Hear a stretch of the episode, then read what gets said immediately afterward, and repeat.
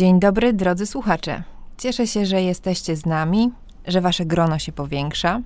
Jeśli szukacie informacji o dietach, o zdrowym żywieniu, to to jest właściwy adres. Dietetyka Podcast Wiedzy. Podcast, który powstaje przy współpracy z wydawnictwem PZWL. Nazywam się Kalina Gierblińska i mam przyjemność gościć tutaj wspaniałych ekspertów z zakresu dietetyki właśnie i tak też jest tym razem. Dziś ze mną w studio jest Iwona Kibil. Witam cię serdecznie Iwona. Cześć, witam. Iwona jest dietetyczką, autorką książek Wege, dieta roślinna w praktyce i Wege Rodzina, obydwie wydane w wydawnictwie PZWL. Iwona konsultuje pacjentów na dietach roślinnych, zarówno zdrowych, jak i tych, którzy cierpią na różnego rodzaju schorzenia, np. insulinooporność czy choroby tarczycy. Prowadzi również konsultacje dla kobiet w ciąży, niemowląt i małych dzieci, a ci, którzy chcieliby dowiedzieć się czegoś więcej, mogą łatwo znaleźć e, Iwonę Kibil w social mediach i tam również zaczerpnąć z jej kanałów social mediowych różnoraką wiedzę na temat diety roślinnej. Dziś właśnie będziemy rozmawiać o diecie roślinnej, o wegetarianizmie i o różnych pochodnych związanych z tą dietą. Czytając Iwona twoją książkę, pierwsza rzecz, jaką o sobie się dowiedziałam, że jestem pesko-wegetarianinem. Dobrze powiedziałam? Pesko-wegetarianinem? Tak, aczkolwiek powiem ci, że te definicje się zacierają. Trudno jest czasem rozdzielić, czy ktoś jest na przykład na diecie wegetariańskiej, czy jest to już dieta wegańska. Aczkolwiek trzeba przyznać, że jest to ciekawie, ciekawe. Mnie to osobiście bardzo zainteresowało, jak zobaczyłam, że jest aż sześć rodzajów związanych z klasyfikacją tej diety. Oprócz pesko-wegetarianizmu, o którym wspomniałam, który wiąże się z tym, że od czasu do czasu można spożywać ryby. No jak jestem nad morzem, no to czasem jakaś rybka wpadnie. Jest e, oczywiście weganizm, semi-wegetarianizm, owo-wegetarianizm, lakto-owo-wegetarianizm i witarianizm. Cudowne ćwiczenie na emisję głosu, bym powiedziała dodatkowo. Tak, my możemy te wszystkie diety też, e, oprócz witarianizmu powiedzmy, bo to taka trochę gorsza dieta, ale my możemy te diety wszystkie wrzucić tak jakby do diet roślinnych. Aczkolwiek te definicje trochę ułatwiają w badaniach naukowych właśnie grupowanie ludzi, żeby było wiadomo, kto na jakiej diecie jest, jak ta dieta wpływa na mhm. jakieś tam różne czynniki. Odsyłam do książki, bo te definicje są podane już na samym jej początku, a my za chwilę przejdziemy do dalszej części rozmowy.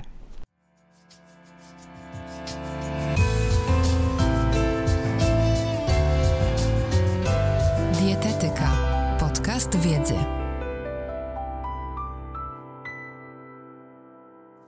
To co, Iwona, zaczniemy od początku, od historii, bo wracając jeszcze do swojego przykładu, jestem wegetarianką od kilkunastu lat i pamiętam, kiedy pierwszy raz mówiłam podczas różnych spotkań rodzinnych przy stole, siedząc e, z moją rodziną, że nie jem mięsa, to zawsze słyszałam te cudowne żarty, ale przecież kurczak to nie jest mięso i przecież człowiek jadł mięso od zarania dziejów. I to jest myślę, że też ciekawy e, wątek, od którego mogłybyśmy zacząć naszą rozmowę. Czy mięso zawsze było naturalnym pokarmem pierwszego wyboru człowieka? Może prawda jest właśnie zupełnie inna, że naszym przodkom było bliżej jednak do wegan niż mięsożerców. Na pewno e, przodkowie jedli to, co znaleźli, to, co upolowali, więc e, były to różnego rodzaju nasionka, były to różnego rodzaju rośliny, tak? A mięso pojawiało się wtedy, kiedy coś upolowali faktycznie.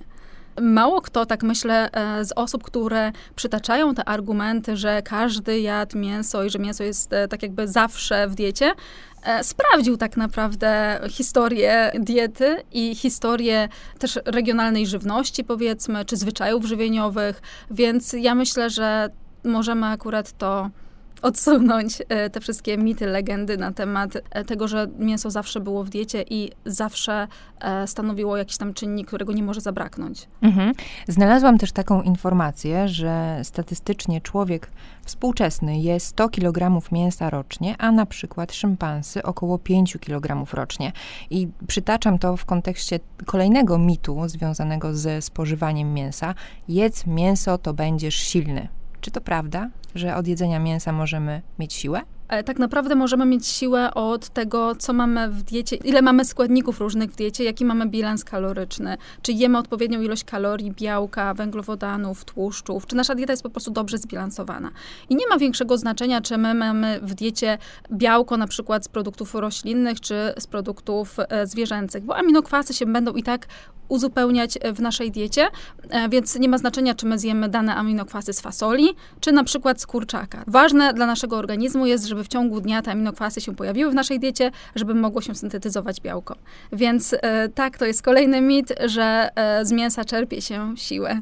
Czy białko zwierzęce, o którym już wspomniałaś, jest niezbędne do naszego rozwoju? Kiedy można wprowadzić w ogóle dietę wegetariańską? Bo podobno już dzieci mogą ją stosować. I czy wegańską też? Więc dieta roślinna jak najbardziej może być stosowana, taka dieta nawet wegańska, ścisło wegańska u dzieci, jeżeli ta dieta jest dobrze zbilansowana. Bo tak jak wspominałam, skąd e, musimy wziąć aminokwasy, skąd musimy wziąć poszczególne składniki. Jeżeli da się e, uporządkować tę dietę w taki sposób, żeby wszystko było w roślinach, to jak najbardziej dzieci mogą stosować. Więc tak naprawdę e, można zacząć już od czasu ciąży, można zacząć od czasu niemowlęctwa u dziecka, można później zacząć, na każdym etapie życia można zacząć stosować dietę roślinną.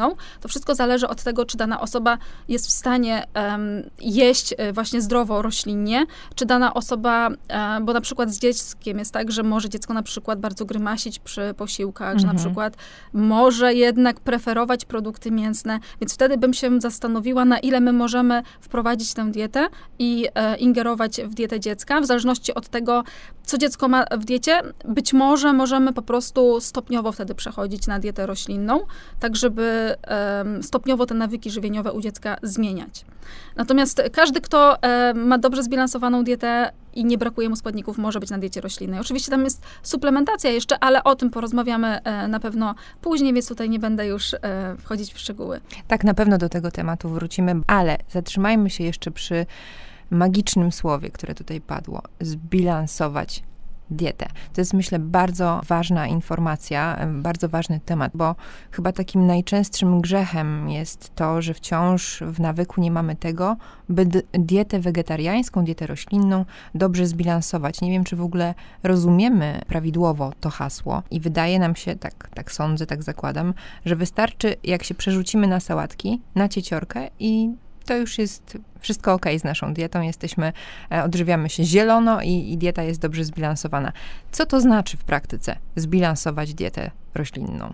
Ja tak sobie myślę, że jakbyśmy się przerzucili z diety mięsnej na sałatki i na cieciorkę, to pół biedy, tak? Bo bylibyśmy jeszcze zdrowsi. Natomiast e, gorzej jest, jeżeli my się z diety takiej e, mięsnej przerzucamy na dietę wegańską przetworzoną. E, teraz przy tym dostępie różnych produktów sklepowych możemy sobie bardziej zaszkodzić i nawet ta dieta, gdzie jest mięso, ale jest dużo warzyw, może być wtedy nawet zdrowszą opcją niż dieta taka typowo wegańska, oparta na przetworzonych produktach. Zbilansowanie diety polega na tym, żeby na nam nie brakowało składników odżywczych. E, najprościej jest w ogóle to przedstawić e, jako talerz. Czyli jak mamy talerz, potrzebujemy mieć na talerzu e, jakąś część białka, węglowodanów i warzywa, oczywiście zdrowe tłuszcze. No i w, tej, w tym całym talerzu możemy też zamknąć różne składniki odżywcze, które są ważne na diecie roślinnej, ale nie tylko, no bo wiadomo, dla wszystkich są to ważne składniki dla rozwijającego się organizmu i ogólnie dla organizmów dorosłych, dla osób zdrowych i dla osób z różnymi chorobami. E, załóżmy, że jeżeli my mamy dobrze zbilansowany ten talerz, no to nie będzie nam brakować e, niektórych składników, o których pewnie jeszcze sobie później powiemy, czyli na przykład żelazo, cynk, wapń, magnez i tak dalej. Czyli połowa talerza to powinny być produkty e, takie jak warzywa, czyli mamy tutaj różnego rodzaju warzywa, najlepiej jakby były kolorowe, ćwiartka talerza białko i tutaj zamieniając mięso, znaczy eliminując dietę mięso, musimy coś wprowadzić w to miejsce. I produktem, który jest bardzo dobrym źródłem białka na diecie roślinnej, są na przykład nasiona roślin strączkowych. Więc one idealnie za, zajmą tą ćwiartkę talerza jako e, produkty białkowe. W to miejsce możemy też włączyć na przykład tofu, możemy włączyć od czasu do czasu jakieś produkty typu makarony strączkowe, mąki strączkowe, albo nawet produkty, które e, zawierają białko, ale są lekko przetworzone, tak, z tych sklepowych, ale z lepszym składem. O tym pewnie sobie jeszcze powiemy. No i ćwiartka kolejna talerza to są węglowodany, ale w tych węglowodanach załóżmy, że jak mamy kaszę, ziemniaki, y, ryż, makarony, pieczywo, mamy też właśnie dużo składników odżywczych. I tam, gdzie mamy białko, mamy też i żelazo i cynk, bo na przykład strączki są bogate w, to, w ten składnik. Tam, gdzie mamy węglowodany, e, czyli kaszę na przykład, też mamy właśnie żelazo, cynk, magnez i tak dalej. No i warzywa nam uzupełniają właśnie e, ten cały bilans e, posiłku. Więc najprościej jest powiedzieć, że tak powinien wyglądać posiłek i tak jest łatwiej zbilansować dietę. I na takim talerzu przez cały dzień Da się przeżyć? Czy... E, tak, to znaczy chodzi o to, żeby posiłki były, wyglądały w miarę tak jak mhm. właśnie taki talerz. Czyli powiedzmy mamy 3-4 posiłki w ciągu dnia, o to fajnie jakby te trzy posiłki w ciągu dnia wyglądały właśnie podobnie. Oczywiście tam do, do, do, tego miejsca, gdzie są warzywa, dołączamy jeszcze owoce. Dobrze jakby owoce stanowiły mniejszy procent, warzywa większy procent, a to zależy od posiłku, bo możemy mieć oczywiście jeden posiłek w ciągu dnia, gdzie mamy więcej owoców, czyli powiedzmy jakaś owsianka z owocami, natomiast inne posiłki już mamy e, z warzywami. Więc dobrze, jakbyśmy takie mieli trzy posiłki z, właśnie tak zbilansowane, przynajmniej trzy, bo tam może być jakaś przekąska, jeszcze powiedzmy owoc, garść migdałów, czy jakichś innych orzechów, czy coś w tym stylu. No i w ten sposób jest łatwiej zbilansować. Łatwiej jest niż e, przeliczać, chociaż niektórzy potrzebują przeliczać sobie mhm. kaloryczność, mhm. wyliczać ile białka na dzień, ile e, węglowodanów, jak to sobie porządkować, wyliczać, ale to jest już trudniejsze i nie każdy tego potrzebuje. Łatwiej jest według mnie na tym schemacie talerza pracować. No i teraz e, zaglądając jeszcze głębiej w ten nasz talerz, e, możemy znaleźć e, produkty, które są dostępne w różnego rodzaju sklepach spożywczych, w różnych sieciówkach, które są opisane jako produkty dobre dla wegetarian. E, tak, wiele produktów, jak nie wiem, czy nie większość produktów, e, jest jednak dość kiepskich składowo. I widzę to, jak przeglądam jakieś oferty sklepowe, wchodzę do sklepu, przeglądam, co tam mogę sobie wybrać, co na przykład dla pacjentów, co mogę polecać mhm. pacjentom, mhm. jeżeli chcą coś na szybko zjeść. No bo umówmy się, że takie produkty są jednak bardzo szybkie w przygotowaniu mhm. i łatwiej jest zamieniać e, kotleta na kotleta jakiegoś wegańskiego pacjentom, niż e, przygotowywać kotleta z fasoli. Często na opakowaniach tych produktów jest napisane, że to jest zdrowa alternatywa e, dla mięsa, tak? Że jest to posiłek który wspiera e, zdrowie. Ale jak zajrzymy sobie do składu, to okazuje się, że na pierwszym miejscu jest tłuszcz, później jest panier, gdzieś tam jest e, dużo różnych składników, e, odrobina białka, tam 6-8% na przykład białka grochu. No i z takiego posiłku tak naprawdę, z takiego produktu mamy głównie tłuszcz i kaloryczność też posiłku całkowicie wzrasta. Jakbyśmy w to miejsce włożyli strączki, to mamy więcej żelaza, mamy więcej cynku, mamy niższą kaloryczność, mamy więcej błonnika, mamy więcej białka, co nie znaczy, że te produkty e, przetworzone, gotowe, że zawsze są złe, bo możemy też oczywiście znaleźć takie z lepszym składem. Jest ich mniej, ale możemy coś takiego znaleźć. E, I są też takie produkty, które są przetworzone, ale są takie, które ułatwiają nam bardzo życie. Czyli na przykład to mogą być makarony strączkowe, to mogą być e, takie produkty jak tofu, na przykład tempeh. E, I te produkty e, nawet powinny się pojawiać w diecie i są bardzo wartościowe. Mhm. Na przykład tofu będzie źródłem wapnia, tak? Tutaj już pomijam te kwestie z soją, co niektórzy się obawiają, ale pewnie do tego też e, tam e, wrócimy. Tak, też. Więc te produkty, jako dietetyczka zalecam je e, kilka razy w tygodniu, żeby się pojawiły, a czasem nawet codziennie, bo w zależności od tego, e, co my możemy w tej diecie mieć, e, na czym nam zależy, czy zależy nam na tym, żeby ten e, posiłek był szybko przygotowany na przykład. Są jeszcze produkty, które powiedzmy, że są naprawdę złe i to są produkty, które, e, tak jak mówiłam wcześniej, w składzie mają właśnie głównie tłuszcze albo są zrobione tylko z tłuszczu. E, na przykład mamy e, sery żółte wegańskie, które są zrobione z oleju kokosowego, więc ani nam nie dostarczają wartości odżywczych, ani w zasadzie nawet nie najemy się tym za bardzo, to jest po prostu tłuszcz, tak jakbyśmy jedli kanapkę z tłuszczem samym. Więc no, więc nawet to jest gorsza alternatywa, powiedzmy, niż ser żółty, który zawiera chociaż wapni trochę białka. Jak tak e, słucham sobie tego, co mówisz, to mam wrażenie, że wegetarian niestety bardzo łatwo oszukać. I tak i nie, bo to zależy od tego, jaką ktoś ma świadomość, czy czyta, czy, czy wie, jak bilansować tą dietę właśnie na podstawie też zwykłych e, takich informacji znalezionych w internecie. Można na stronach takich e, na przykład dietetyków albo właśnie w tej książce Wegedieta roślinna, tak, można um, uświadamiać siebie, tak? Jak tą dietę sobie bilansować, które produkty wybierać. I do mnie dużo pacjentów takich już bardzo świadomych trafia. Oczywiście, mhm. że poprawiam wiele rzeczy w jadłospisach czasem, ale bardzo dużo już takich świadomych pacjentów trafia. A co najczęściej poprawiasz w jadłospisach? E, zdarza się, zdarzają się takie jadłospisy, gdzie od rana do wieczora są właśnie te produkty gotowe, czyli tam parówki wegańskie z serem wegańskim na śniadanie, na obiad jakiś kotlet, albo właśnie posiłek bez dodatku białka, czyli powiedzmy makaron z warzywami, albo ryż z warzywami, albo jakieś, jakieś kanapki z samymi warzywami, z olejami, z jakimiś tłuszczami. E, no i na kolację podobny posiłek, więc brakuje nam białka. Jeżeli nam brakuje białka, to jednocześnie brakuje nam ważnych składników, no bo te składniki dostarczają jednocześnie e, znaczy białko, jednocześnie te składniki, które są źródłem białka, czyli strączki, powiedzmy, są źródłem też cynku i, i żelaza, więc no brakuje nam tego, więc po jakimś czasie ktoś zauważa, że hej, no obniża się na przykład poziom hemoglobiny, e, zaczynam się gorzej czuć, więc no może by tutaj sprawdzić, co z dietą jest albo co z wynikami badań, co się dzieje. Zwracasz dużą uwagę na świadomość osoby, która zmienia dietę i to jest myślę, że też bardzo ciekawy y, wątek. Mm, jeśli mam ochotę stać się wegetarianką albo zmienić swoją dietę po prostu, czy wiem, na czym powinno mi zależeć? Na co powinnam zwrócić uwagę? Można zacząć małymi krokami, właśnie zwracać uwagę na to, e, co kładziemy na swoim talerzu. Czyli tak jak już wcześniej wspominałam, właśnie ten e, schemat talerza. I e, w zależności od tego, jakie mamy problemy zdrowotne, po prostu zbadać i ocenić te wyniki badań za kilka miesięcy ponownie, zobaczyć, czy coś się zmienia. Czy mamy, jeżeli ktoś podejrzewa, że może mieć na przykład niższy poziom żelaza, albo już startuje z niższym poziomem żelaza, no to też zwrócić uwagę na przykład na więcej takich produktów, które są źródłem tego składnika, czyli takie nieprzetworzone produkty roślinne, pełnoziarniste, właśnie strączki, orzechy, nasiona, makarony, kasza i tak dalej, pieczywo żytnie, czy tam orkiszowe na zakwasie. Więc zwracamy na to uwagę. Jeżeli my mamy e, wiele takich produktów w diecie, e, nisko przetworzonych, raczej tych problemów e, z składnikami nie powinno być. Więc zwracajmy uwagę po prostu, żeby takie, takie 80% naszej diety to były właśnie produkty jak najmniej przetworzone albo jak najbardziej pełnoziarniste. Mhm. No i te 10%, powiedzmy tam 10-20% mogą to być produkty te trochę bardziej przetworzone, żeby też nie wybrzmiało, że te wszystkie e, alternatywy dla mięsa i e, ogólnie, że są e, na tyle złe, że mamy ich nie dotykać, tak? Że one czasem mogą się pojawić w diecie, więc e, też możemy je dodawać. Jeżeli na przykład widzimy, że brakuje nam czegoś zielonego w ciągu dnia, dobrze jest trzymać e, w lodówce czy jakąś sałatę, czy jakieś e, miksy sałat, czy jakąś fasolkę szparagową i po prostu sobie dołożyć garść.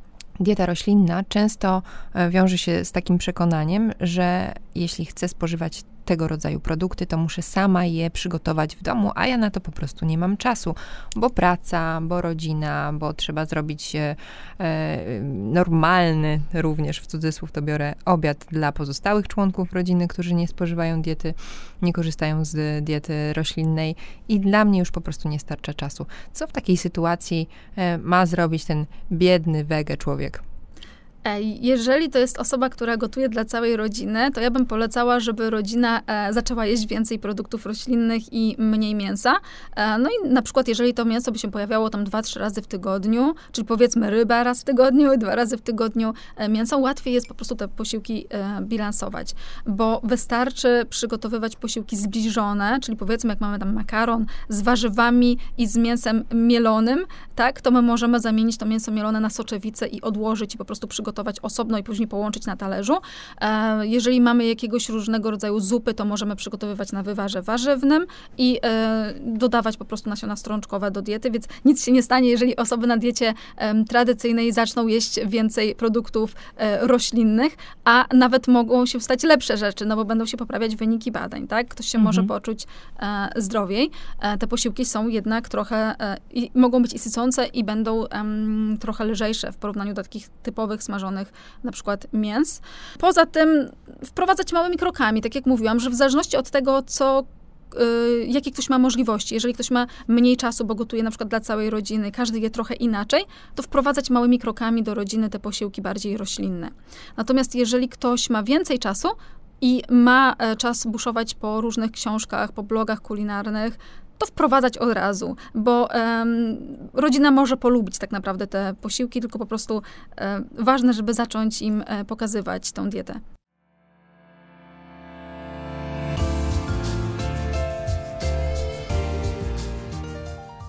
Wróćmy do tematu, który cały czas tutaj powraca pod różnego rodzaju hasłami, typu na przykład żelazo, wapń albo witamina B12, krytyczne składniki na diecie roślinnej.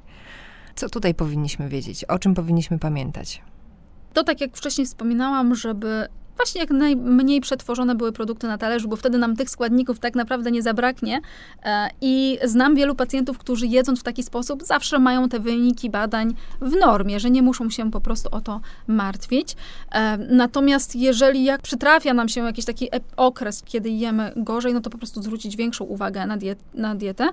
E, co tutaj jest ważne? Żelazo jest w produktach głównie takich jak strączki, jak na przykład kasze, pieczywo pełnoziarniste, więc zwracajmy uwagę, żeby jak najwięcej było takich produktów e, z pełnego ziarna, jak najmniej tych e, z takiej mąki bardziej przetworzonej, e, czyli na przykład kasze, większe, większe ziarna kasz, czyli grzeczana na przykład, pęczak, mniej w diecie kasz, czy mąki, które będą bardziej oczyszczone, czyli na przykład biała mąka, czyli powiedzmy jakieś pierogi, tak, jakieś, czy kluski, czy na przykład jakiegoś rodzaju, czy tortille nawet, ale to wszystko zależy od tego, z czym my to połączymy, bo i tortille mogą być pełnoziarniste, co prawda one mają często gorszy skład, te tortille e, sklepowe, ale jak my na przykład do tej tortilli wrzucimy sobie fasolę czerwoną, jakieś warzywa, to już ten posiłek staje się zdrowszy i już ma więcej e, faktycznie żelaza.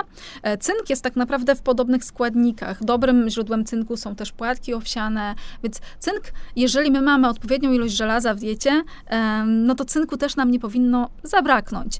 Natomiast takim składnikiem, na który bym zwróciła większą uwagę, szczególnie w przypadku dzieci na diecie roślinnej, no to jest e, wapń, bo jest to składnik, który faktycznie trzeba e, zbilansować i który jest bardziej problematyczny, powiedzmy krytyczny, w szczególności u najmłodszych dzieci. Powiedzmy już nie tych dzieci poniżej roku, pierwszego roku życia, ale starszych, gdzie to zapotrzebowanie na wapń trochę wzrasta i wtedy bardzo nam ułatwiają życie produkty wzbogacane w ten składnik, czyli na przykład napoje roślinne wzbogacane w wapń czy tofu, czy czasem są też jogurty o dobrym składzie wzbogacane w wapń. I tutaj taki problem, który widzę w jadłospisach e, czy dzieci, czy osób na diecie roślinnej dorosłych, no to, no to po prostu wybór niewłaściwych produktów. Bo teraz mamy coraz więcej produktów e, takich jak roślinne jogurty czy desery, które nam nie dostarczają wapnia, nie są wzbogacane w ten składnik. I co prawda one gdzieś tam mogą stanowić jakiś mały ułamek diety, nie wiem, będą deserem powiedzmy, ale nic nam nie wnoszą do diety. Tak naprawdę nie ma nic konkretnego. Nie, mają nie ma porównania w stosunku do na przykład jogurtów naturalnych. Już te jogurty naturalne, takie typowe krowie, mają lepszy skład. E, więc zwracajmy uwagę na to, żeby to były bez cukru produkty wzbogacane w wapń, bo takie jogurty też się pojawiają.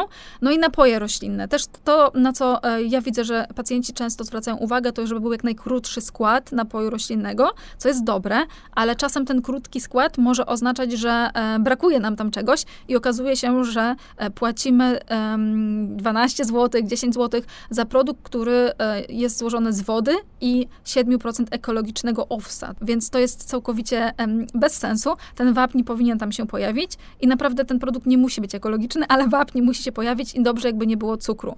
Bo to jest też kolejny problem, że te napoje często są e, słodzone. Ja nie wiem, producenci myślą chyba, że ten napój będzie niesmaczny, jeżeli cukru nie dodamy, bo ten cukier tam nie jest potrzebny, żeby stabilizować E, masę produktu czy coś, mhm. tylko po prostu dla smaku, tak? Natomiast ryżowe, e, czy na przykład owsiane napoje, czy sojowe bez cukru są jak najbardziej smaczne.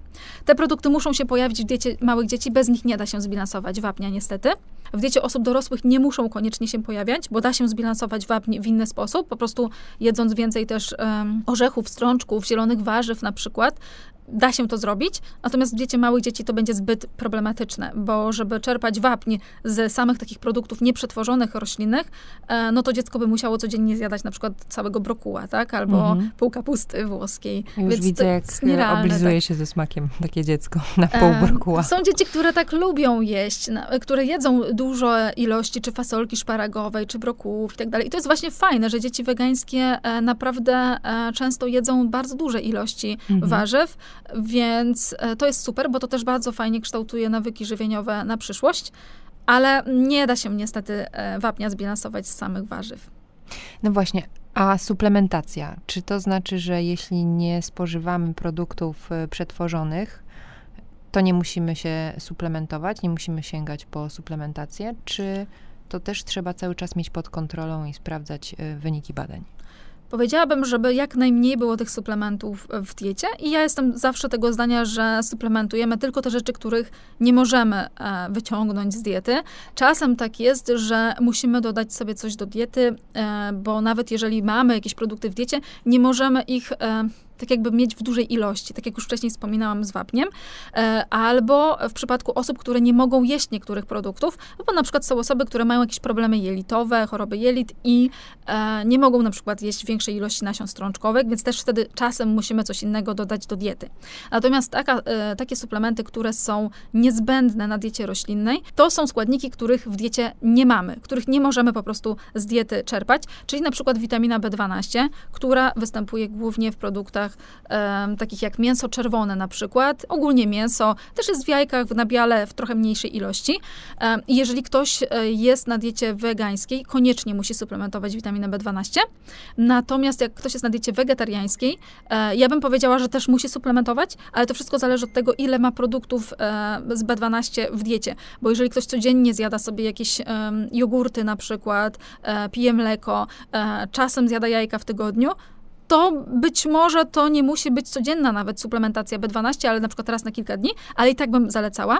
Natomiast jeżeli ktoś nawet je mięso, ale powiedzmy raz w miesiącu i je jajka i na przykład ogranicza nabiał, e, no to też musi suplementować B12, no bo zabraknie tego składnika. Więc to jest e, coś ważnego. Następny składnik to jest witamina D.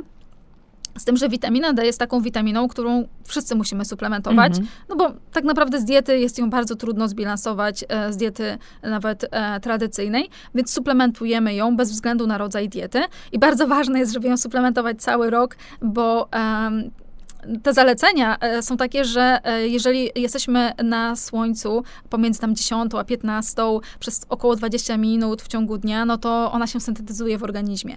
Ale tak naprawdę niewiele osób ma szansę być na słońcu w tym czasie, ze względu na to, że pracuje. I ja też widzę taką, e, takie błędy w jadłospisach pacjentów, że ta witamina jest, e, że przerywa się suplementacja na okres e, wiosenno, wakacyjno, później jesienny, tak? Ze względu na to, że już jest słońce, że jest ciepło, ale tak naprawdę to nie od tego zależy, że jest ciepło, tylko od tego, czy my wychodzimy na słońce.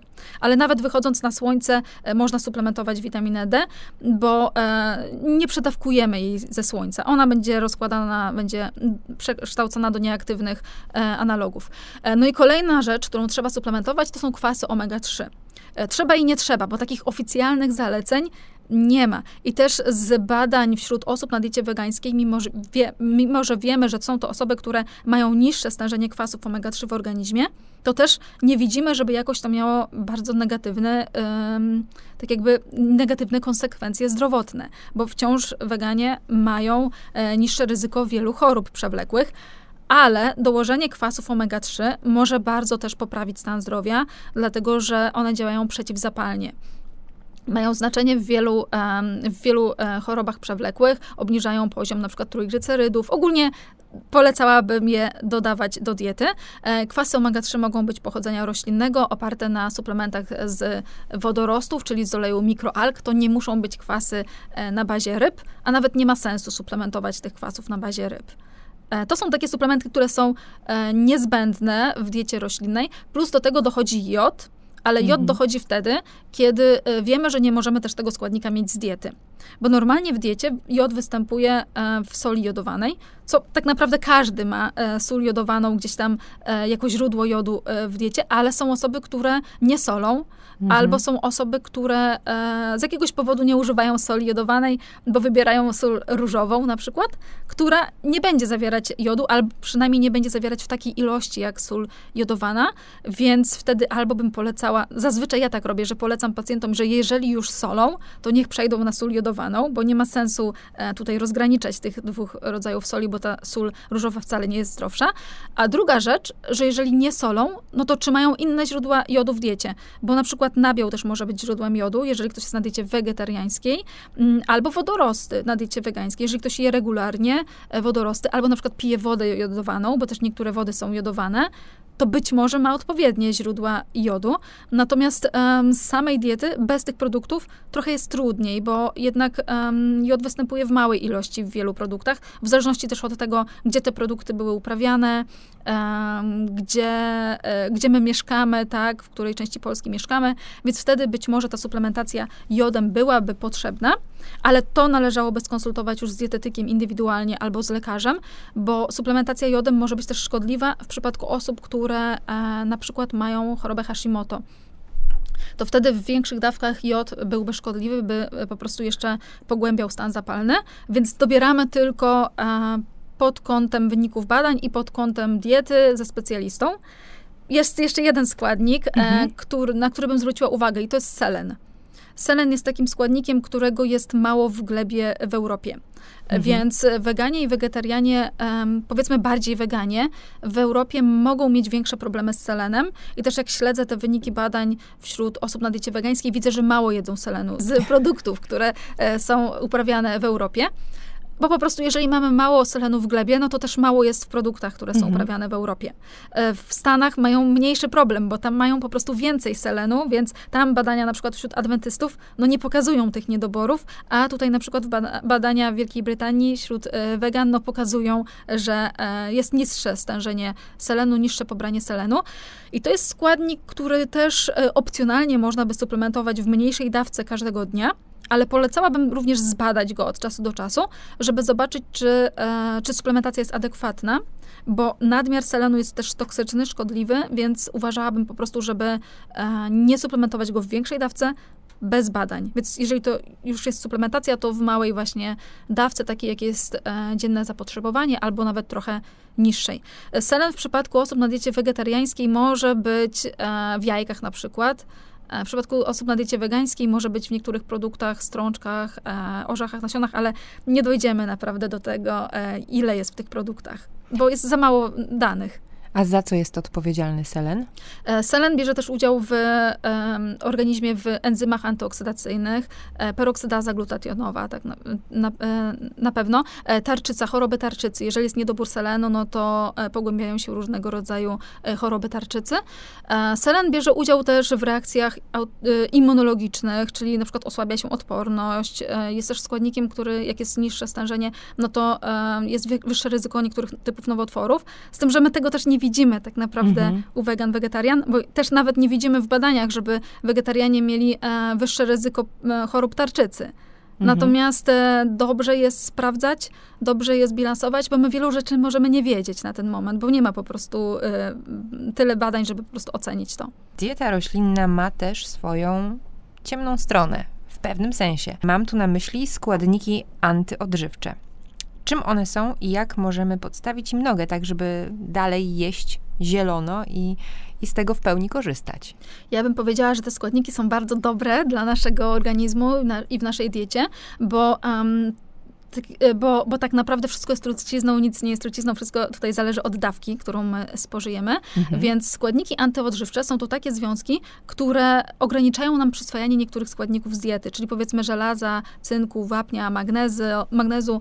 E, takim składnikiem najbardziej znanym jest kwas fitynowy, i właśnie paradoks polega na tym, że jak my jemy więcej produktów roślinnych, takich pełnoziarnistych, powiedzmy chleb żytni na zakwasie, e, to tam jest e, też więcej e, kwasu fitynowego. Czyli na przykład jemy więcej kaszy gryczanej, mamy więcej kwasu fitynowego, bo zawsze te produkty pełnoziarniste mają trochę więcej kwasu fitynowego. Mhm. Natomiast to i tak nie świadczy o tym, że my mamy tych produktów nie jeść. Mamy je jeść jak najbardziej i popracować nad tym, żeby kwas fitynowy był redukowany. To jest bardzo łatwe. Tak dla uproszczenia mhm. najprostsze najlepszym sposobem na to, żeby zniwelować negatywne działanie kwasu fiktynowego jest dodatek witaminy C do diety. Czyli nie mówię tu o suplemencie, ale o owocach i warzywach. Czyli po prostu jak my bilansujemy sobie ten talerz, o którym mówiłam wcześniej mhm. i mamy witaminę C z warzyw i owoców w diecie, e, to ona znosi negatywne działanie kwasu fitynowego. Żelazo jest dostępne mhm. wtedy. Bo kwas fitynowy będzie e, zabierał żelazo. Chodzi o to, że e, żelazo jest e, z kwasem fitynowym tak jakby łączone w kompleks i ten kompleks nie jest dla nas przyswajalny wtedy, więc my musimy ten kompleks rozbić. E, drugim, drugim takim czynnikiem, który dobrze jest zastosować, to jest właśnie zakwaszenie środowiska, bo wtedy też kwas fitynowy będzie rozłożony i właśnie tutaj ten zakwas na przykład w chlebie żytnim będzie fajnie działał, dlatego że e, zakwas będzie rozkładał.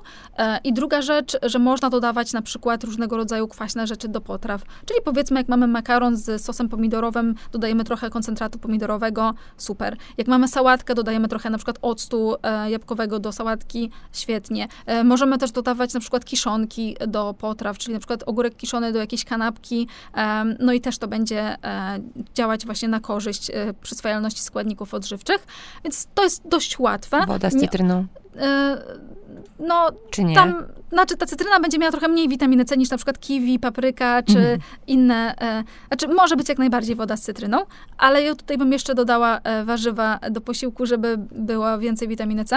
Musimy też pamiętać o tym, że te związki antyodżywcze mają działanie antynowotworowe. Kwas fitynowy będzie zaburzał przyswajanie żelaza i to dla jednych osób będzie e, gorzej, jeżeli sobie właśnie tą dietę zbilansują gorzej, na przykład zabraknie witaminy C w posiłku, ale dla innych to będzie dobre, bo są osoby, które mają nadmiary żelaza, e, są osoby, które mają genetycznie e, nadmiary żelaza w organizmie, na przykład osoby z hemochromatozą, tak? Więc wtedy dodatek kwasu fitynowego będzie wręcz działał leczniczo. I gdybyśmy my nie mieli kwasu fitynowego w roślinach, to mielibyśmy po prostu e, zbyt dużą przyswajalność niektórych składników. I na przykład jakbyśmy mieli za dużo żelaza albo za dużo miedzi skła- e, z diety, no to wchodziłoby to w reakcje zapalne też w organizmie. Więc one tam po coś są. To nie jest tylko tak, że one mają nam utrudniać życie, tylko te e, składniki antyodżywcze po coś tam są.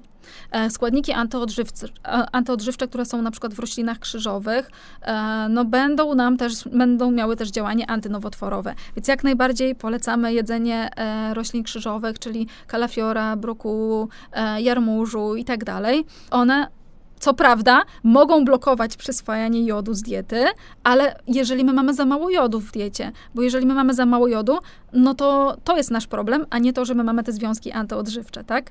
Więc e, tutaj w przypadku akurat tych roślin krzyżowych, że niektórzy polecają niejedzenie e, kalafiora, brokuła, jak są jakieś problemy z tarczycą. Mhm. Więc tutaj akurat to e, całkowicie jest mit. Kolejna rzecz, lektyny, inhibitory trypsyny, to są składniki, które też są dość modne i które występują w większej ilości w strączkach i to są składniki antyżywieniowe, ale musimy pamiętać o tym, że one są redukowane podczas gotowania. Jeżeli my nie jemy na surowo nasion strączkowych, czego bym nie polecała ogólnie, szczególnie fasoli na surowo, e, no to my tak naprawdę nie musimy się w ogóle martwić o te związki antyodżywcze.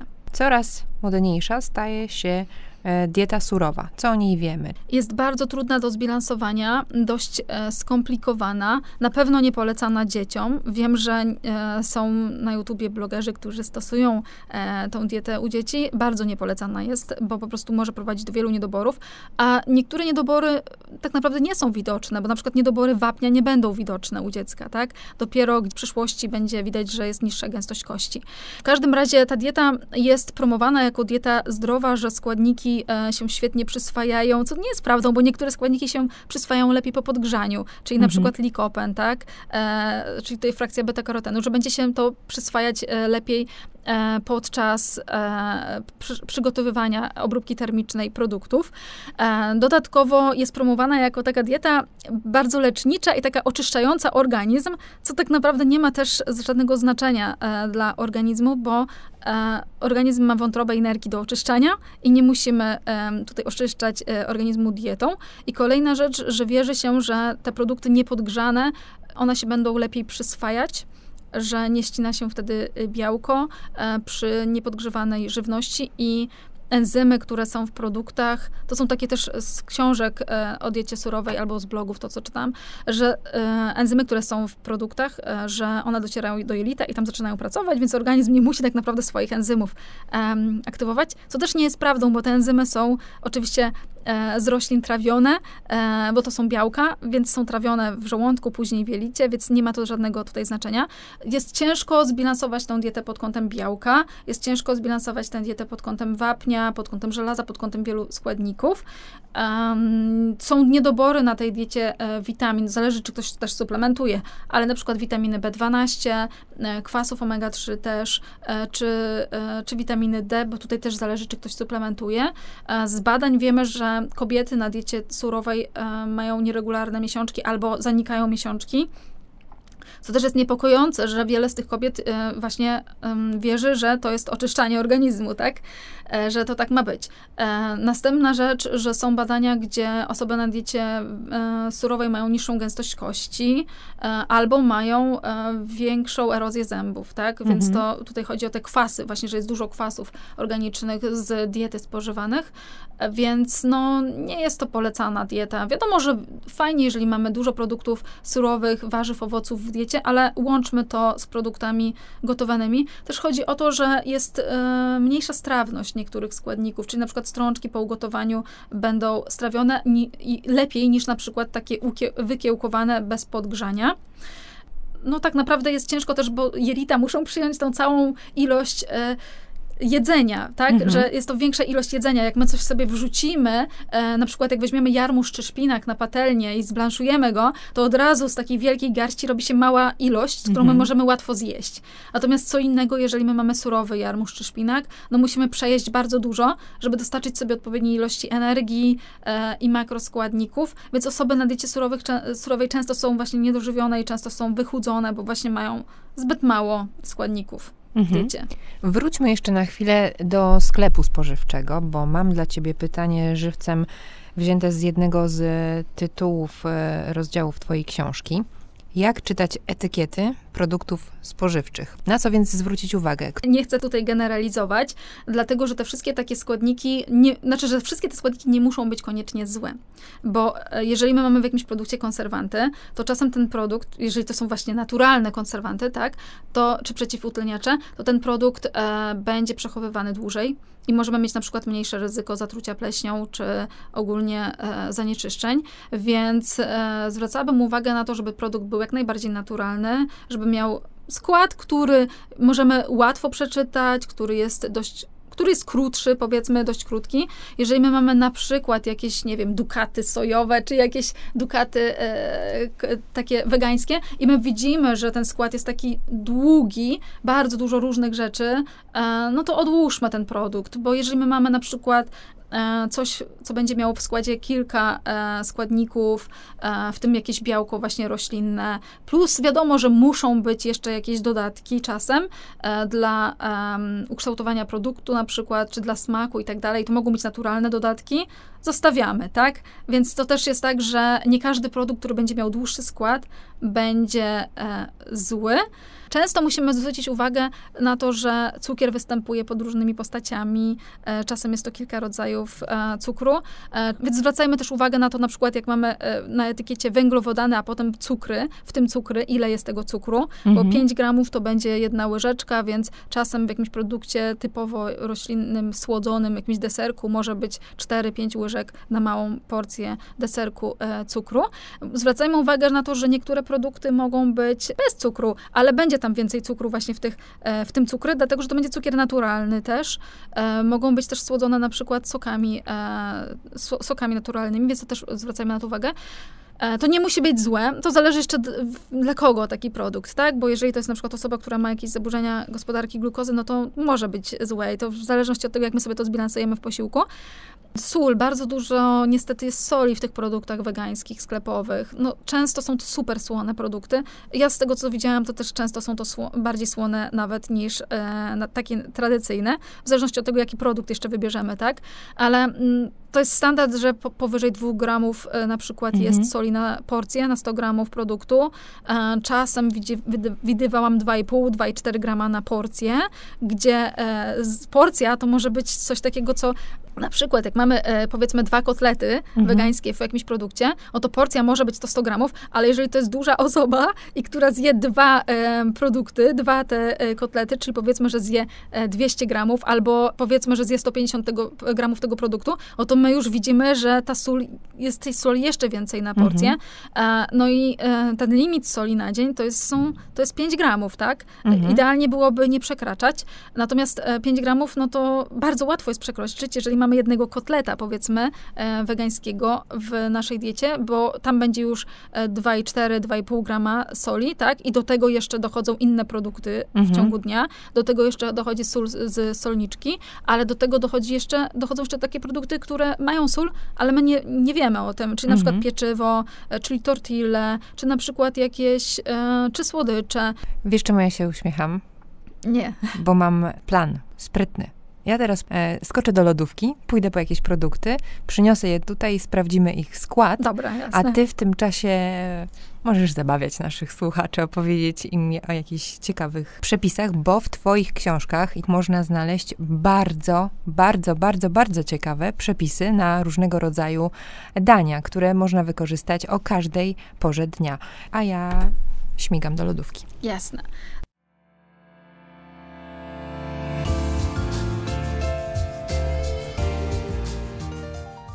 Widzę, że Iwona wzięła w swe ręce jogurt. Tak, to jest w ogóle bardzo fajny jogurt, e, jogurt typu islandzkiego i produkt wegetariański, no bo jest na bazie e, właśnie mleka i tutaj widzimy, że w składzie ma mleko pasteryzowane, wsad truskawkowy, e, tutaj jest dodatkowo jeszcze cukier i sprawdzamy sobie na przykład, ale tutaj jeszcze za, jest zagęszczony sok z cytryny, tak, który też może być trochę słodki i tutaj nie widzę nic innego oprócz tego e, z, cukrem, z cukrami. To jest jeszcze koncentrat soku z buraka czerwonego, który nam ten jogurt zabarwi bardziej na czerwono, tak żeby było widać widać, że jest, że jest truskawkowy. truskawkowy. Tak, bo truskawki tutaj co prawda są, ale jest ich 40% i jak my sobie przygotujemy taki jogurt w domu e, i mamy powiedzmy jogurt naturalny i dodamy owoce, zawsze to będzie trochę lepsze rozwiązanie, ale ten jogurt nie jest zły składowo. Tutaj sobie sprawdźmy e, węglowodany i w tym cukry. Wiadomo, że będzie trochę tych cukrów występujących naturalnie i e, tych dodanych i tutaj mamy 11 gramów cukrów ogółem na 150 gramów jogurtu, czyli mamy około dwie łyżeczki cukru. Z tym, że tak jak mówię, że część jest występujących cukrów naturalnie i my musimy pamiętać o tym, że ten jogurt ma 150 gramów, więc można się łatwo oszukać, jak sprawdzimy sobie te cukry i pomyślimy, aha, dobra, to nie jest, e, to są tam dwie łyżeczki powiedzmy, tak? Mhm. Tam powiedzmy, że półtorej łyżeczki, coś takiego. Natomiast e, my mamy porcję 150, więc zjadamy cały taki jogurt naraz, więc będzie trochę więcej. Mhm. I ten mhm. jogurt, jak mówię, nie jest zły składowo, natomiast czasem są jogurty, które mają właśnie 150 gramów porcję i są dość słodkie. Najczęściej są to właśnie jakieś desery typowe wegańskie e, i w składzie mm, nie mają e, za bardzo dobrych e, składników, za bardzo też wartości odżywczej, a cukrów jest więcej, więc mogą sobie też tutaj nasi słuchacze poobserwować, zajrzeć do sklepów. Tutaj mamy też białko 9,6 grama na 150, znaczy na 100 gramów. Więc to też jest fajna ilość e, białka. Ja bym polecała naturalny, ale to też jest, nie jest to jakaś tam zła alternatywa, tak? Że on tam trochę cukru zawiera. No dobrze, a co w przypadku humusa? Dobra. E, ogólnie ja powiem tak, że humus e, przygotowywany w domu jest bardzo prosty, ale ponieważ mamy teraz tak dużo opcji sklepowych humusu, no to częściej sięgamy po coś takiego gotowego i te gotowe humusy nie muszą być złe. Mogą być mhm. czasem gorsze, czasem lepsze składowo, ale nie muszą być złe. Czasem to są dobre opcje. Natomiast e, warto od czasu do czasu przygotować w domu, bo jest, e, bo jest to też ekonomiczniej, e, jest to też bardziej ekologicznie. Nie, mhm. Właśnie nie kupujemy tych plastikowych opakowań. Możemy zamrozić zamrozić taką pastę też. E, I tutaj widzimy ciecierzyca gotowana 53%, czyli fajnie, bo jest powyżej 50% ciecierzycy. I to jest właśnie rzecz, o której warto wspomnieć, że często są takie pasty sklepowe wegańskie, mhm. właśnie bez dodatku białka, tylko na przykład samych warzyw. Czyli na przykład są same warzywa, gdzieś tam trochę kaszy się znajduje, gdzieś tam trochę jakichś e, innych jeszcze dodatków, ulepszaczy i my nie mamy w takiej paście e, za bardzo białka, więc ona nie może tak jakby stanowić e, pełnego posiłku. Jak my zjadamy e, kanapki z taką pastą z warzyw, plus jakieś tam oleje, plus odrobina kaszy, to tak jakbyśmy jedli chleb z warzywami i z tłuszczem, a mhm. do tego mamy warzywa, więc brakuje nam białka. Więc nie zdziwiłabym się, jakby ktoś był po prostu głodny za godzinę po takim Mhm. posiłku, bo białko też ma wpływ na sytość. E, tutaj mamy olej, e, woda, olej rzepakowy, pasta tahini, e, ocet spirytusowy, sól, przyprawy. Jest to ogólnie bardzo fajny składowo e, produkt. I tutaj jeszcze sobie zerknę. Sól 1,1 grama na e, 100 gramów produktu i tutaj mamy 200 gramów produktu. No załóżmy, że zjadamy, nie wiem, na porcję jedną trzecią tego humusu, więc to też jest w porządku. Ja to zjem całe na raz. Naprawdę? Tak. E, tak, ja bym nie zjadła całego naraz, to jest spora ilość jak dla mnie, ale e, no to jak zjadasz cały naraz, to tylko ja bym uważała, że jest więcej tłuszczów też, nie tylko soli, ale jest więcej tłuszczów, bo jak my przygotujemy w domu, to czasem dodajemy trochę mniej tłuszczów. Czasem jak mamy takie pasty kanapkowe, to one też mają na pierwszym miejscu gdzieś tam w składzie tłuszcz, a potem jeszcze Mhm. jakieś inne rzeczy, bo tłuszcz jest też nośnikiem smaku. E, no, e, taki humus z kanapkami i z warzywami jak najbardziej może być fajnym posiłkiem. Ja to zjem całe na raz w ramach lunchu albo nawet obiadu. Dodam sobie do tego pomidora, ale wiesz z czym to zjem? Z, takim, e, z takimi chlebkami ryżowymi. Zależy jeszcze też, ile tych chlebków zjadasz na porcję, bo wiesz, też, tak jak powiedziałam wcześniej, że ta ćwiartka talerza e, białko, ćwiartka talerza Mhm. węglowodany, ale to nie znaczy, że nie możemy sobie tego modyfikować. Tylko ja bym szła bardziej właśnie w kierunku tego, żeby było więcej białka na talerzu niż e, więcej węglowodanów. Bo jak modyfikujemy, to na przykład jak zamieniamy e, ciecierzycę na kaszę i mamy pół talerza kaszy, pół talerza warzyw, nie będzie to dobry bilans i nie będziemy zbyt najedzeni. Natomiast jeżeli ty sobie zamieniasz tak, że masz więcej białka, czyli masz powiedzmy Mhm. cały ten humus, plus warzywa i na przykład jedną, dwie sztuki tego wafla ryżowego, Mhm. jest to ok.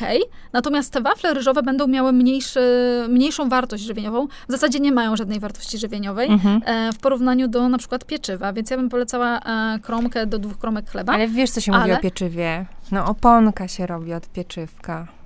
Wiesz co, to jest w ogóle e, dobry temat, bo wiele osób e, narzeka na op- oponkę, tak, na wzdęcia, po prostu Mhm. jakieś problemy żołądkowe po e, pieczywie, po pizzy czy po makaronach, że to są produkty, które tak jakby utożsamiamy to, że okej, dzisiaj jest pizza, to na pewno będę już cały wieczór e, wzdęty czy wzdęta Mhm. i to jest zupełnie normalne. Ale to wcale nie o to chodzi, e, że pizza zawiniła, czy makaron, czy pieczywo, e, tylko o to, że my zjadamy w większej ilości te produkty. Mhm. Jeżeli na przykład jest to jedna kromka, dwie kromki chleba do e, humusu, jest to jak najbardziej ok. Natomiast jak zjadamy cztery kanapki e, z chlebem i z humusem, w zależności jeszcze jaka tam kaloryczność jest dla danej osoby e, potrzebna do zbilansowania i do tego dodajemy warzywa, no to nie ma tutaj takiego efektu wzdęć, tak? Ale czynnikiem, który jest w ogóle odpowiedzialny za wzdęcia, e, są bardziej fruktany, które są e, obecne w produktach zbożowych, właśnie w tych pszennych, Mhm. niż sama pizza czy sam makaron. To nie jest tak, że jak my zjadamy cały talerz pizzy czy makaronu, no to to nam e, wpływa na wzdęcia, ale fruktany. I fruktany to są e, cukry fermentujące, które występują w większej ilości właśnie w życie, w pszenicy, e, ale też mogą występować w warzywach niektórych, czyli czosnek, cebula, por i tak dalej. Ale skupmy się na tych produktach zbożowych. Fruktany są to cukry, które nie są trawione, więc one przechodzą do jelita, e, do jelita grubego i zaczynają być tam fermentowane przy udziale bakterii. Wytwarzają też e, te bakterie wtedy gazy, wodór, metan, dwutlenek węgla, e, no i brzuch się trochę powiększa i mamy trochę gazów w jelicie i em, czujemy się bardziej wzdęci. Mhm. Więc porcja tutaj stanowi znaczenie. Są osoby, które e, no, muszą przejść na początek na taką dietę niskofermentującą, żeby sobie uporządkować e, dietę i zobaczyć, jaką porcję fruktanów tolerują. E, ale są osoby, które e, gorzej trochę tolerują fruktany w większej ilości i e, ja bym polecała wtedy właśnie sprawdzać i nie przesadzać z ilością mąki czy, czy pieczywa. Czyli na przykład zamiast całej pizzy może być, mogą być dwa kawałki pizzy plus jakaś sałatka, plus jakieś warzywa, plus coś innego jeszcze. Może być jakaś zupa pomidorowa, jak jesteśmy w restauracji włoskiej, ale cała pizza może mieć taki wpływ, ale nie musi. To zależy od danej osoby. Mhm. To ja może teraz się zwrócę do wszystkich kobiet, drogie kobiety, drogie dziewczyny, na pierwszej randce. Może być pizza, może. Dwa kawałki, sałatka, ale nie cała. Cała pizza dopiero na trzeciej, czwartej. Albo po ślubie. To znaczy, to zależy. Ja bym powiedziała, że to zależy, bo e, nie każdy musi mieć problemy po zjedzeniu pizzy, tak? Jasne, jasne. Tak, ale no właśnie, tam później tą całą pizzę. Okej, to jeszcze został nam mus owocowy, który mógłby być przekąską słodką i dla dzieci, i dla dorosłych. Czy tutaj skład jest ok? Tutaj widzimy, że to jest mus 100% owoców z witaminą C i e, bez dodatku cukru, więc są to tylko cukry naturalne. Więc jak najbardziej pewnie jest to ok. Zaglądam sobie do składu. E, przecier z jabłek, przecier z mango, z zagęszczonego przecieru e, z bananów, sok jabłkowy, z zagęszczonego soku witamina C. Więc jak najbardziej jest to fajna opcja, jak ma, nie mamy dostępu do świeżych warzyw mhm. i owoców. I jak chcemy coś dziecku dać na szybko, nie wiem, gdzieś w samolocie czy coś, że, że po prostu, um, czy gdzieś tam na spacerze, nawet jak nie mamy dostępu do owoców, bo ja bym jednak um, polecała bardziej świeże owoce, a to jest po prostu opcja. Ale jak najbardziej, wybierajmy takie produkty, które mają właśnie e, w składzie 100% owoców bez dodatku cukru. I zaufaszmy też, że często te musy, jak czytam składy, że często na pierwszym miejscu są jabłka, przecież z jabłek. Mhm. E, gdzieś tam później są jakieś inne owoce w mniejszej ilości, więc czy to ekonomiczne jest, więc mhm. też tutaj bym trochę polemizowała, więc e, jak najbardziej opcja byłaby jest to w porządku produkt. Ale czasami też jest tak, że niektóre produkty mają informację taką, tutaj nie ma cukru, bez cukru, bez dodatku cukru, a potem w składzie okazuje się, że jest jakaś jego część, która musi zawierać ten cukier. Nie wiem, jest to jakiś rodzaj soku zagęszczonego na przykład, tak strzelam teraz. To e, gdzie jest ten ukryty cukier? Gdzie możemy hmm. spodziewać się, że właśnie jest cukier, mimo że z przodu na opakowaniu jest napisane bez dodatku cukru? Tak, to, to tutaj będzie ten sok zagęszczony, tak, ale on jest e, już bardziej naturalnym dodatkiem.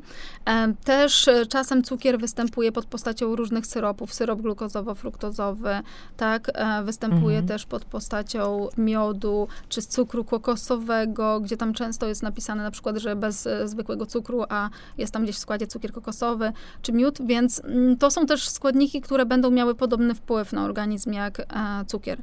Więc no, mhm. no, to musimy wziąć pod uwagę że nie ma cukru białego, tak, ale mhm. na przykład jest cukier brązowy, czy e, cukier właśnie kokosowy, no to nie ma tak naprawdę znaczenia, bo to jest cukier.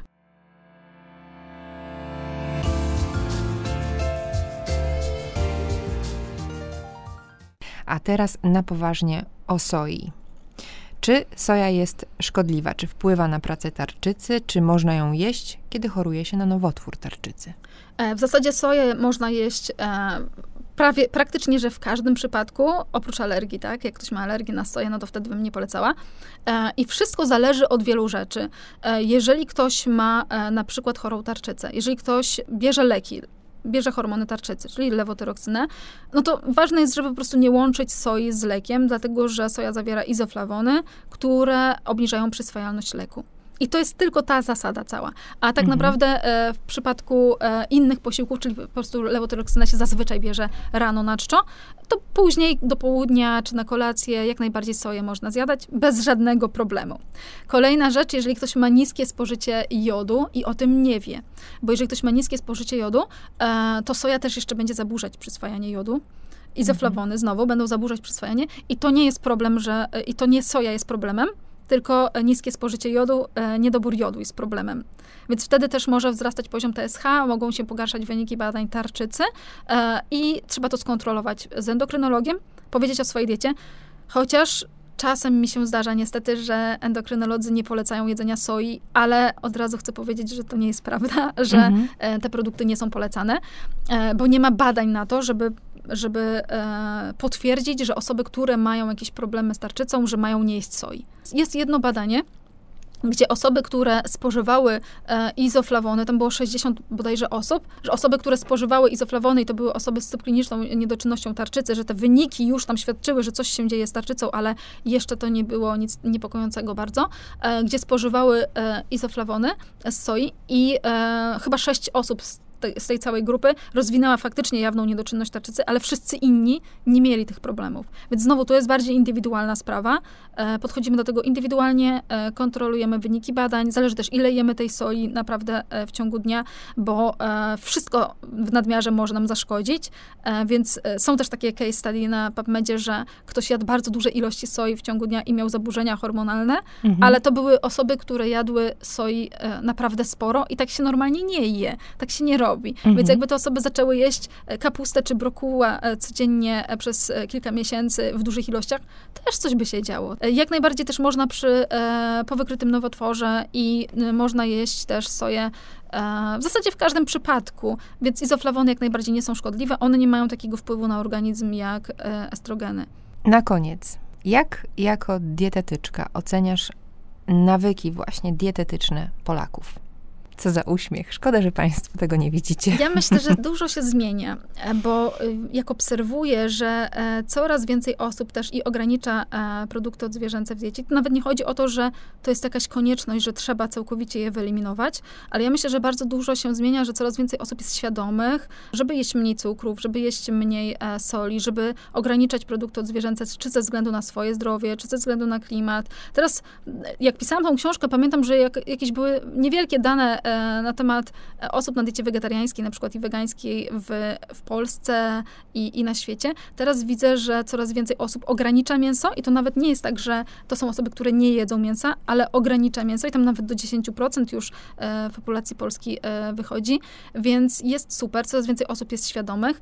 Nad wieloma rzeczami musimy popracować, cały czas musimy pracować, ale to w zasadzie zawsze tak będzie, tak? Natomiast ja myślę, że e, dużo się rzeczy zmienia. Świadomość też e, wzrasta dzięki temu, że mamy internet. Chociaż można też e, zabłądzić i tam akurat w czeluściach mm -hmm. internetu każdy ma tam swoje miejsce, więc można tam znaleźć coś złego. A właśnie, powiedz mi, ile zjadłaś dzisiaj już kolorów, ile planujesz zjeść? Bo podobno trzeba jeść trzy ja tak sobie założyłam chyba wtedy w tej pierwszej książce, że trzeba jeść trzy kolory. Nie pamiętam, co jest w nowej książce. Natomiast chodzi o to, żeby to były różne kolory na talerzu. Mhm. Więc e, tutaj bierzemy pod uwagę różnokolorowe warzywa, owoce, bo one mają te kolory z jakiegoś powodu. Tam różne są składniki e, właśnie dzięki temu, różne polifenole, więc e, różne flawonoidy, więc ja e, ogólnie zjadłam jeden kolor, paprykę, czyli czerwony, mhm. tak? Czerwony kolor z papryki, więc e, no, więc jeden kolor dzisiaj na razie mam. A ja już mam dwa, czerwony też i zielony, ogórek. Super. No. A właśnie, to jest bardzo fajne, e, to co mówisz, że zielony jeszcze, bo um, zapominamy czasem o właśnie zielonym kolorze z sałat, a sałat jest bardzo łatwo dodać do diety. Więc mhm. jest tak, że na przykład, ja dzisiaj akurat nie miałam, bo jestem przed zakupami, ale jak my mamy kanapki, no to możemy dorzucić chociaż odrobinkę rukoli, czy jakieś sałaty na kanapki. I jak my dorzucimy sobie chociaż odrobinkę dwa razy dziennie coś tam na kanapki, no to e, mamy już e, jedną taką większą porcję warzyw dodatkowo. Okay, czyli ty się wybierasz teraz na spożywczy shopping, więc ja cię puszczam wolno. Bardzo ci dziękuję za rozmowę. Mogłybyśmy tak rozmawiać i rozmawiać i ta rozmowa mogłaby się nie kończyć. Pamiętajmy o tym, że jeśli chodzi o jedzenie, to tutaj jest ukryta prawda. Na przykład ukryta sól, a czasami jogurt truskawkowy ma taki, a nie inny kolor, bo jest tam burak, a nie truskawka. Wszystkiego możemy się dowiedzieć z książek Iwony, która była gościem podcastu Dietetyka, podcast wiedzy, który powstaje przy współpracy z wydawnictwem PZWL. Iwona Kibil, e, bardzo Ci dziękuję. Dietetyczka, autorka książek Wege, Dieta roślinna w praktyce i Wege Rodzina. Obydwie książki wydane właśnie w wydawnictwie PZWL. Bardzo, bardzo serdecznie dziękuję za rozmowę i za spotkanie. Dziękuję bardzo. I bon appetit.